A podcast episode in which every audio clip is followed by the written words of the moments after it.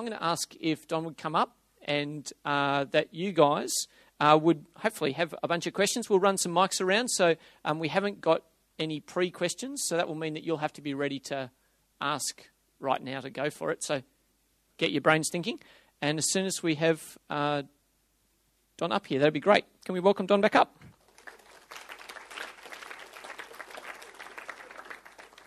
Okay, so where are we going to start? Who's got a hand and a question? Because that combination will be really helpful. Yep. If you can tell us who you are and give us your question. Um, my name's Joel Allen. Don, I'm just wondering um, anything that particularly stands out or that you remember from your father um, being a church planter, particular things you remember about how he went about that that, um, that really have stuck with you throughout your life? Well, I relate some of that in, my, the, in a little book I wrote called Memoirs of an Ordinary Pastor. So, some of the most important lessons you can read there. But you have to face the fact that um, church planting looks different in different cultures. Uh, I've been involved in three plants, uh, one of them in French, uh, two of them in English, in very different settings. The one in French took place in French Canada at a time when there was massive opposition from Catholicism and, um, Uh, overt persecution. I don't know what else to call it. I mean, Baptist ministers spent time in jail between 50 and 52, about, a total of about eight years. And when I went to do to plant a church in with another chap in 1969 in a region of Montreal called Ahuntsic, there were about 125,000 people in that area. We didn't know one evangelical, and we didn't know one person who spoke English. I visited 3,000 homes before I got a, my first Bible study going. And that's not the way I'd recommend that you do it today here. But and see, Dad faced similar challenges, and and and I learned that from my father. And, and what that meant was that he, he he set aside part of every day going door to door, going door, getting doors slammed in his face, and become, being called a maudit protestant, and all that. It, that was just part of the way you did it. And then and I mean, how, how else you, did, did you start? The animus was was fantastic and you, you hoped you wouldn't get beaten up, and you hoped the police didn't stop you. And um, so, in that kind of context, you, you, you learn things like perseverance. Um, you, you, you, you, learn to press on.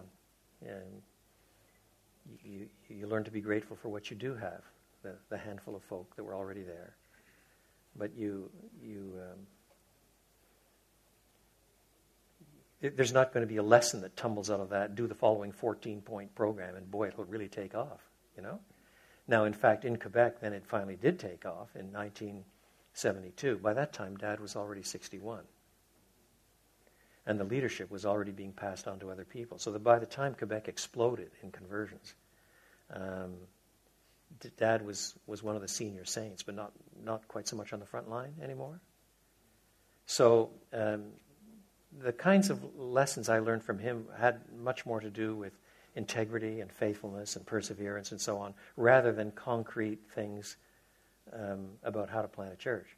The other churches that I planted weren't at all like that. They, they, they were, they were just hugely different because the, the culture and the context were so different. Uh, Don, you said 3,000 homes. That's an epic number. Uh, was it Sunday afternoon? Was it five days a week? How on earth did you do that? And how did you make sure that people were home when you're knocking on doors? Because I could probably knock on 3,000 doors, but I'd found a lot of people not home during the week. Don't forget, this was late 60s when there weren't so many women uh, working outside the home. Sure. And, but it was, it was uh, five or six full afternoons a week, some mornings, and many evenings. That's fantastically for, encouraging for, and challenging for, at the same three, time. For three and a half months. Yeah. It's amazing. Uh, some other questions? Yep. Your name and your question, please. Uh, yeah, my name's Luke. Um, my question re- relates to uh, statements of faith, theological statements of faith, that sort of stuff. So, um, if that's not kind of given to you on a platter when you're in a church plant, would you go down the line of taking kind of a historic confession where you might agree with 90% of it, but 10% of it you're like, well, we don't necessarily go with all of it, but overall we like the vibe? Or would you, uh, write your own statement of faith or, you know, borrow someone else's and tweak that sort of stuff, go down that line that you're more 100% on board with, um, which, which, which way would you go? And I'm particularly mindful of the thoughts you were making the other night about saying, look, if you've got holes in your theological statement or direction as a church, that, that, that can be an invite for someone else to jump into that hole. So, what would you recommend? I would never recommend adopting as your statement of faith something to which um, you take partial exception from the get go. For the very simple reason that down the road you will have no clout at all when people take exception to other things in the statement of faith. The statement of faith is no longer a defining statement for you. So, whether you write your own, which for most people I would not recommend, or you find one that you can align with, or you find one that you are allowed to tweak without breaking copyright laws. Um, whatever it is, I would say the statement of faith you adopt from the beginning needs to be one that you will stick with. Because um, if right from the beginning people see your statement of faith and they say, Do you really believe that? Well, no, not really. That, that part we don't really uh, accept. Then a little farther down the road, somebody says, You know, I really don't like that part. What are you going to say? It's our statement of faith. You have to believe it? No, no. The issue of statement of faith is, is bound up with integrity. Now, uh, in recent years, we've had a lot of people write to us at the Gospel Coalition who, who are planting independent churches and want to adopt the statement of faith and the theological vision of um, the coalition. Uh, do we mind? Obviously not. But what I also recommend is that they take it and then tweak it a, a little bit more firmly. So, our, our, statement of faith, because it's a coalition, it's not a denominational statement, because it's a coalition, allows both Paedo Baptists and, Paedo, and, and, and Credo Baptists. Um, yeah, so I, I, local church governments, I, I prefer that to be nailed down one way or the other. I, I think it'll save you a lot of pain later. And so I tell them they have every right to do that. Go ahead, God bless them. We're, we're, we want the thing to be useful, not, not, not to hurt people. But in, in fact, entire denominations have in recent years adopted that statement of faith. There is something to be said for taking something historic, Heidelberg or something, that people have worked on for a long time with many minds on it, thinking through, uh, rather than something you sort of draft on a Sunday afternoon yourself, no matter how clever you are. Yep, it's good. Um, Don, can you pinpoint the human reasons for the, the change that happened in Quebec. And you're saying it was really resistant, then there was an opening. Can you, can you think of human factors that were involved? Many, many. Uh, but I'd, I'd almost have to give you a history lesson. Um, how much time do we have here? Uh, we're going to 12, I think. Don? All of the reasons at the human level that I think are analyzable after the fact were not things that we had control of. So if I tell them to you, you can't say, oh boy, let me just bring about the same reasons here and we'll get the same result. So I can tell you what God used, and it will then maybe encourage you to trust God to do strange things and so on, so on, so on. But you must not think that what I'm about to tell you um, is immediately applicable in Dubbo or wherever. I mean, it's, it's, it's, life isn't like that. Um, moreover, none of us in French Canada at the time foresaw what was happening. When it began to happen quickly, it caught most of us by surprise. Um, let me mention just two or three things, but they're grounded in the history of French Canada. Canada was settled by the French before the English took it over. So Quebec, initially called Lower Canada, um, had thousands, then tens of thousands of French Canadians before General Wolfe beat General Montcalm at the Plains of Abraham outside Quebec City in 1759. And then by the Treaty of Versailles, uh, which ended the war between France and, and, and, and England, England took over Canada um, in 1763. But in fact, the English were smart enough to realize that there's no way they could govern this thing without allowing almost all of the customs and the language and the religion and everything else to, to, to, to, uh, to, to, to, be itself. They, they, they, they governed, as the British usually did. They didn't always do, but as they usually did, with a pretty light touch. But eventually, this also meant that more and more English people came. They came, first of all, to Ontario, which was then Upper Canada. And eventually, in 1867, Canada was formed as a nation under what came, what's called the British North America Act. But to get the whole country, right across the country, from the East Coast to the West Coast, to actually sign on to a document that made one nation, they had to allow a lot of extra special privileges and freedoms and so on on the French side, or Quebec was not going to join in.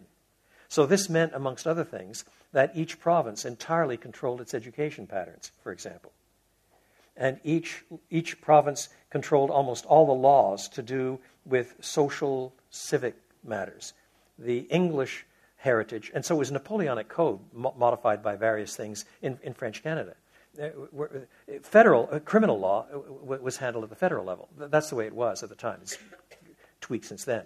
But this meant that in Quebec, where the Catholic Church held absolute sway, the Catholic Church controlled education. Absolutely. And, and, and the, the, the few Protestant church, uh, schools, there were either Catholic schools or Protestant schools. There, there was no just school, school, or secular school, or state school. Was, in Quebec, it was Protestant or it was Catholic. If it was Protestant, by law, it had to be English. So when we started planting churches in French Canada, if people became Christians in an evangelical sense, their kids could no longer go to the Catholic school, which was French. They had to go to an English school, which meant the next generation was always anglicized and went to an English church. So we were perennially in a first generation mode. And many families didn't want to become Christian. You, you couldn't start a private school. You couldn't, there was no homeschooling. It was the Catholic Church and French, or Protestant and English. That was it, full stop. And with that came persecution and laws, other laws. And so it, was, it was really quite complicated, but it was a whole social structure that was limiting you if you were not Catholic. And there were a lot of other factors as well, but just mention that one. What happened in, 17, in 1963, the premier of the province was called um, uh, Jean Lesage, and he passed what came to be called Bill 63. His government fell because of it, but he did pass it, which in fact abolished that system. And for the first time, it was possible for uh, French speaking Christians to set up a French school, um, which was revolutionary, you, you, you see. And then there were, uh, there, there, were, there were a lot of other factors, just as a lot of Western countries had their sort of dirty 60s and Marxist revolution, and in North America, Haight-Ashbury and the drug culture and all of that. So Quebec went through its, its, its uh, overthrow the authorities thing. We had the Front Libération Québécoise, the Quebec Liberation Front, with throwing bombs, and they, they murdered a couple of ministers. I don't mean ministers of religion, ministers of state, and, and, and eventually Pierre Trudeau was the Prime Minister of Canada, slammed down martial law. And in all of that ferment, everybody was rebelling against the Catholic Church as well. And within that framework, then God raised up two or three remarkable men. One called Jacques Alexanian, who was Armenian by background, not Arminian, Armenian by background, and did his theology at Wheaton College and at Vaux-sur-Seine in Paris. In Paris. And um, he was just one aggressive dude when it came to evangelism and church planting. And, and he, he just saw hundreds and then eventually thousands of young men in the colleges and so on genuinely converted. And it, it, just transformed everything. Then we were panting, trying to think through what we were going to do about theological education and all of that. And that was the beginning of what came to be called SEMBEQ, Séminaire Baptiste Évangélique du Québec, uh, Evangelical Baptist Seminary of Quebec, and so on. So um, the, all those social pressures um, and, and, the changes in the ferment and the unrest and the rising secularism and the hatred of the Catholic Church, and all, all it, it, it, all festered and, and then made everything open to everybody. So it was a time when not only did evangelicals grow, but Jehovah's Witnesses grew, Mormons grew, uh, Pentecostals. There weren't any Pentecostals before. There weren't any. They grew. I mean, everybody was growing. Do you see? There, in 72, there were only two evangelical groups, the Brethren and the Baptists. That was it, full stop, period. And suddenly everything grew weeds and, and, and flowers and everything. Um, so it was a very exciting but extremely dangerous time. And you can go back and look at it, but it's, it's not easily transportable to here. It's a little more transportable to Ireland, but that's another story. Uh, just, you guys, if you were there two years ago at Shoot in Canberra, Don did a whole uh, lecture on this for us, uh, an hour or so. Uh, just dragged it off the website. What is it, Mark? Hash multiply 12. And you can listen to the whole lecture if you want. The link is there. Thanks. You're not allowed to say anything these days unless it's recorded. Uh, next question. I'll come over this side somewhere, maybe. Yep. All right. Here, here. I saw it. Yep. I'll come back, guys.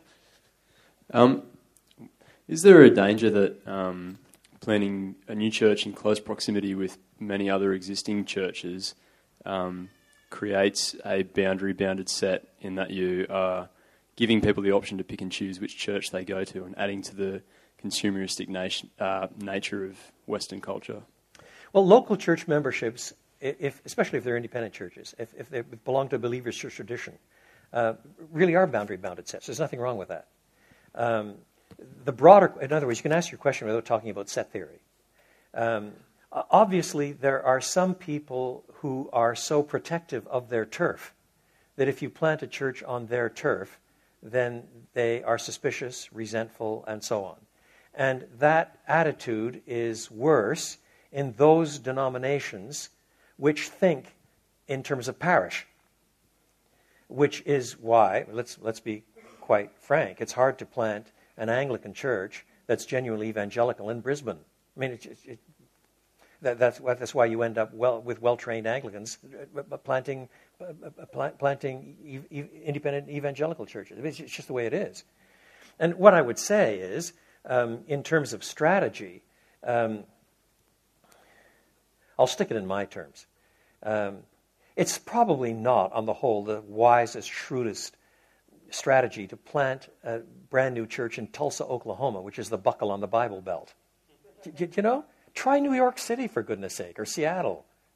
Um, so, similarly, if you find a place where there are already a lot of really good, strong Bible teaching churches around, well, if it's a big metropolitan area, there are lots of lost people in, in any case.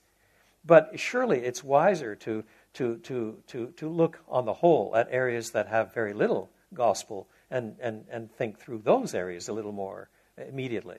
Moreover, there will be some pastors, there will be some preachers, there will be some church leaders who will always be grateful if somebody else is coming into their turf to plant churches because they have a passion for the gospel. Not all ministers of the gospel are turf protectors. They'll join you, they'll pray for you, they'll help you, and you make sure that when your time comes to lead a church that's a little bigger, you make sure you act like that too. Um, the gospel first. And so, if some people's feel, some people's feelings are hurt because there are a lot of churches in the area, but not many of them really do preach the gospel very faithfully, or there are some gospel churches, but it's a whopping big area with uh, half a million people or something like that. Well, I'm sorry their feelings are hurt, but the gospel really does come first. You know, you, you, you, you, take your lumps and, and, and press on. So, th- again, it's, it's largely a matter of prudential wisdom where you draw the lines on things like that. Don, my name's Steve. My question is, uh, you, you, were speaking last night about complementarianism and the need to plant a stake in the ground over that one uh, because of the day that we live in. Uh, I'm just wondering, are there other issues that, because of the day we live in, um, you'd encourage us to plant a stake in the ground over? And then, secondly, how, what sort of advice could you give us in terms of determining uh, how we differentiate between perhaps primary issues and secondary issues um, in the mix of that? Because I think certainly I, I'm aware that there are people have different views on how to do that. Mm. so, well, that's really what part of the two evening theological planks were about. I mean, if, if I answered the second part of your question, I, I, would be repeating most of what I said the last couple of nights. If you go back and listen to those tapes, or somebody's got notes, you, will see that I've already talked about what makes the difference between primary and secondary.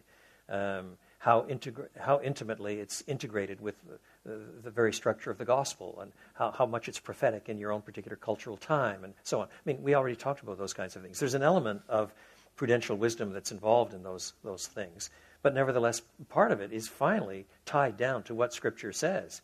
And uh, so, if you ask what other issues there are, there are lots and lots and lots of them, but they may not be big issues in, in, in a particular time or place. For example, I would be very unhappy trying to plant a, a, a churches with someone in an association who is, um, who is bought into the openness of God uh, theology, um, which, which really says that God cannot know um, the outcome uh, with certainty of the decisions of free human beings.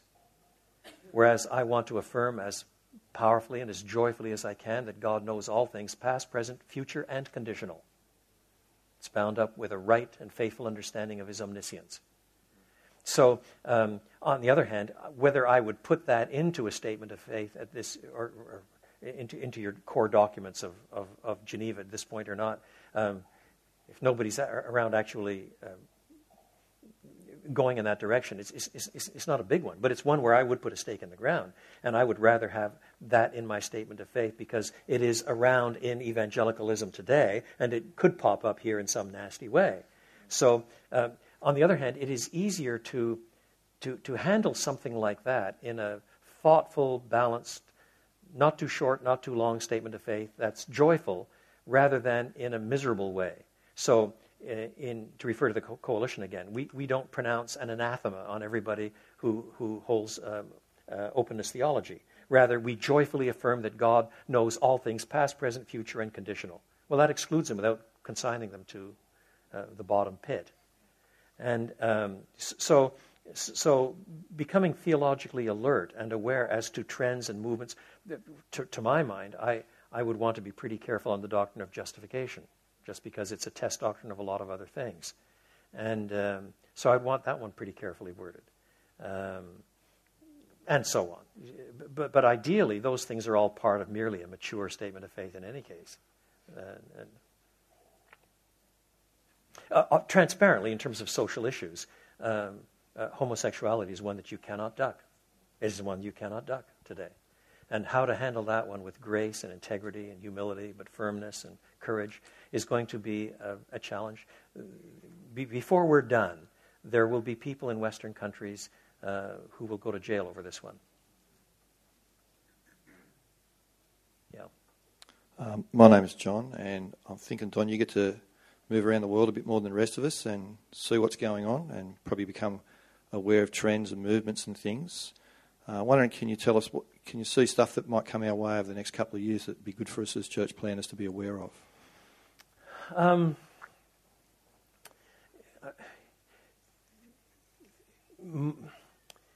America becomes the source of some good things and a lot of bad things just because it is so powerful in the digital world.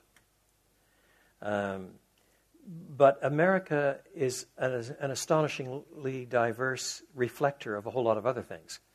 Um, uh, so, for example, as we have uh, rising immigrants from Asia, so in America there are rising voices from Buddhism and from, to some extent, Confucianism and to some extent Taoism, uh, quite a lot of Hinduism, and so on that, that is increasing in our mix.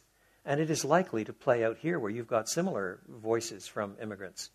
And, and so um, uh, those things in turn play into thinking through questions of pluralism and the nature of tolerance and intolerance. Now, I wrote a book on, I hate, hate to start sounding like a peddler again. Uh, I have a book that came out this year on tolerance and intolerance. I think that's going to become one of the big issues of our age. Um, because the nature of tolerance has changed in the last 20 years. And the new tolerance is, in my judgment, intrinsically intolerant. The standard rebuttal against many of the positions that we take that affect the social sphere is not you're wrong, it's you're intolerant. So you've, you've been written off. It's, it's what Tim likes to call a defeater belief. Um, a defeater belief is a belief which you hold. It may or may not be true, it doesn't matter. If you hold it, it defeats somebody else's belief. So, for example, if you really believe that there is no one religion that has the exclusive way to God, and then someone comes along and starts preaching Jesus is the only way, you, you, can listen to him and say, well, that's very interesting. That's very interesting. That's very... But of course, it isn't true because there is no one way to God. That's your defeater belief. You've defeated him before, before you've actually engaged. And, and, and this has all kinds of effects on morality and, and, um, and how to dialogue and, and, and so on. I was recently on the Berkeley campus doing uh, some evangelism, and my, the, my, my title was The Intolerance of Tolerance. And, and, uh, and then it led right to the gospel and so on. And the Q&A was full of life and fire. It was great fun. Um, b- because b- because this new tolerance you can show to be intrinsically intolerant. And, and we're going to have to think through that one, how, how to uh, come out from the merely being dismissed um, because of uh, because of the force of this cultural wave that has defined tolerance differently. And now, that's only one example, but I think it's a biggie. Um, but I did write a book on it. Uh, uh, hi, Dr. Carson. I want to bring some respect into the room, so I just addressed you that way. You just ruined the respect by drawing attention to it. I received my honor.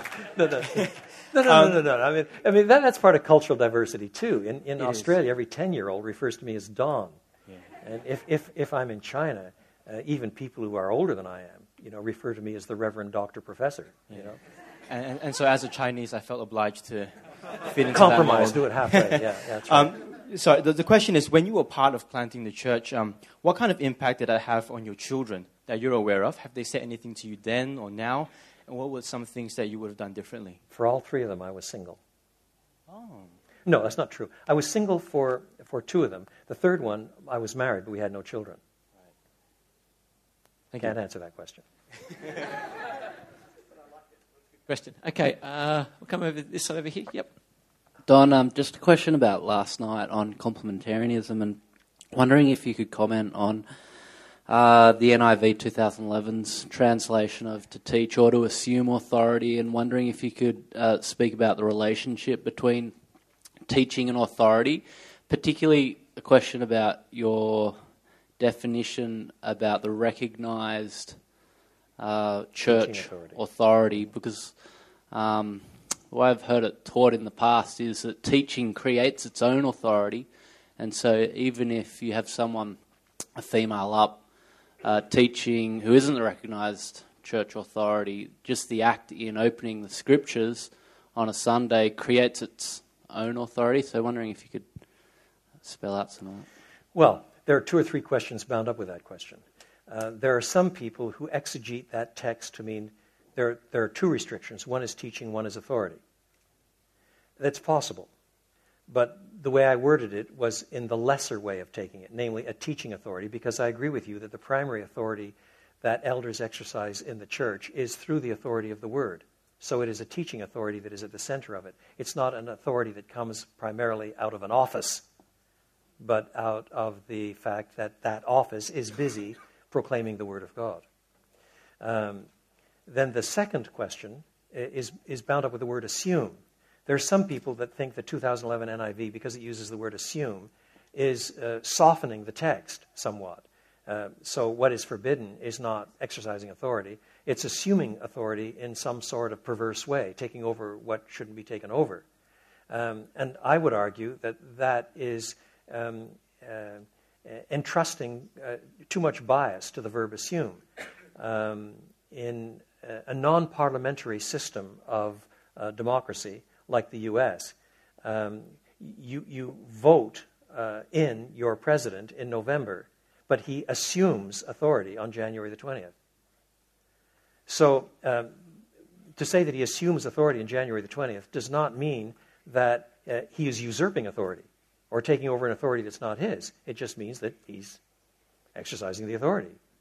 And, and so assume itself does not say anything one way or the other about whether the authority has been assumed legally or illegally, um, nicely or unnicely, or wh- wh- whatever.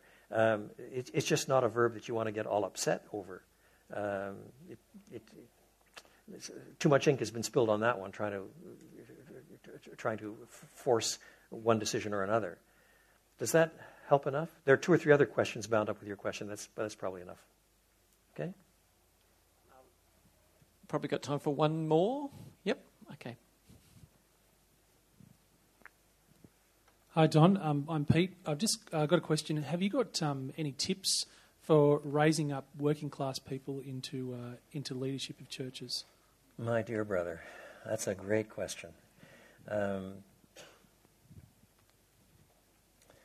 it's it's a question where I'm probably not the best um, person to answer. Um, I can answer a fair bit at a so, sort of theological level, theoretical level. But if I if if if I were to leave Trinity today and return to pastoral ministry, um, my own druthers, unless the Lord thrust me in some other direction, would be a church right next door to a big university because that's the world I, I know well and can speak to and interact with and challenge the socks off and, and, and so on. It's, it's my world. Um, but I'm well aware that in many, many Western countries, the least evangelized people are blue collar workers and uh, people whose information is never from newsprint or, or anything like that. Uh, it's from TV or it's, it's from the web, and, and a fair bit of it's going to be porn in any case, and, and all the rest. I, I, I understand that. I, I understand that. Um, what I would say, however, is that when people are genuinely converted, uh, sometimes it makes late bloomers of them. Not always, but often enough. And the trick then is to find simple things to read that say profound things, to get them reading again. I bet in this assembly there are some of you people who got converted out of a blue collar background where you hadn't cracked a book for years. And then you became a Christian and you started reading again. And so it, is, it is just impossible to build up mature leaders who don't read because so much of, of leadership turns on reading the Bible for a start, and then reading books about the Bible, and then reading pastoral. I mean, you just have to do it. And so, so the, the trick really is to, to do, it line, do it with some, somebody for a start. There are two or three recent books that have been out on how to read the Bible with somebody else, and, and those are useful uh, to read the Bible with somebody else. Get them reading, uh, reading the Bible, and then and then after that, um, reading other books that are written at a simple level and and, and, and, and then a little club maybe of, of, of, reading where they're talking this, about this with other people and see who begins to grow and expand and, and, and so on. And, and, and then you, you, do, you do find uh, changes made. In fact, that was one of the things Dad faced and others faced in Quebec in the years between. Um, oh, he started in the late 30s, but from about 55 on to about 72, most of the converts, and there weren't many of them, there were only a handful, were, were, were from the illiterate class. I, don't, I can't recall in our church anyone that was university trained. And, and it was just, it was discouraging because you, you weren't building up leaders. You, you, it was difficult. And um, Dad was pretty good at the one to one level, but he, he wasn't a strategic thinker. And so it, it was pretty hard. Um, but one of the things that happened in this strange movement that started in 72, almost everybody was first, first or second or third year university. And boy, that just changed the dynamics overnight. Suddenly we were clamoring for education and theological training and so on. So um, I, I, don't, I'm probably not telling you anything you already haven't thought about, but um, it, it, it's, worth, it's worth, if there's some of you guys who are working in parishes or churches that are distinctively blue collar and, and so on. It's worth talking among yourselves for a start. What are you using? What are you getting the guys to read? Um, it ought to sh- shape which, which Bible translation you use. Uh, with, all due respect, you don't start with the ESV. They, most of them can't read it. Um, I, I, love the ESV for all kinds of reasons, and the people that are in charge of it are, are, are, brothers of mine. Many of them preach only from it. God bless them. But you know, I, I work likewise all around the world where English is a second or third language. And where, peop- where English is a second or third language, nobody uses the ESV. They can't read it. And um, pool resources, share them with one another. Uh, fire off emails to people. Is there something at a light level on this subject? What is it? And then when you get the information, sir, form a network within the network to, to, to, to, help uh, one another if, if you're in that kind of parish. Of that's easy, I'm afraid.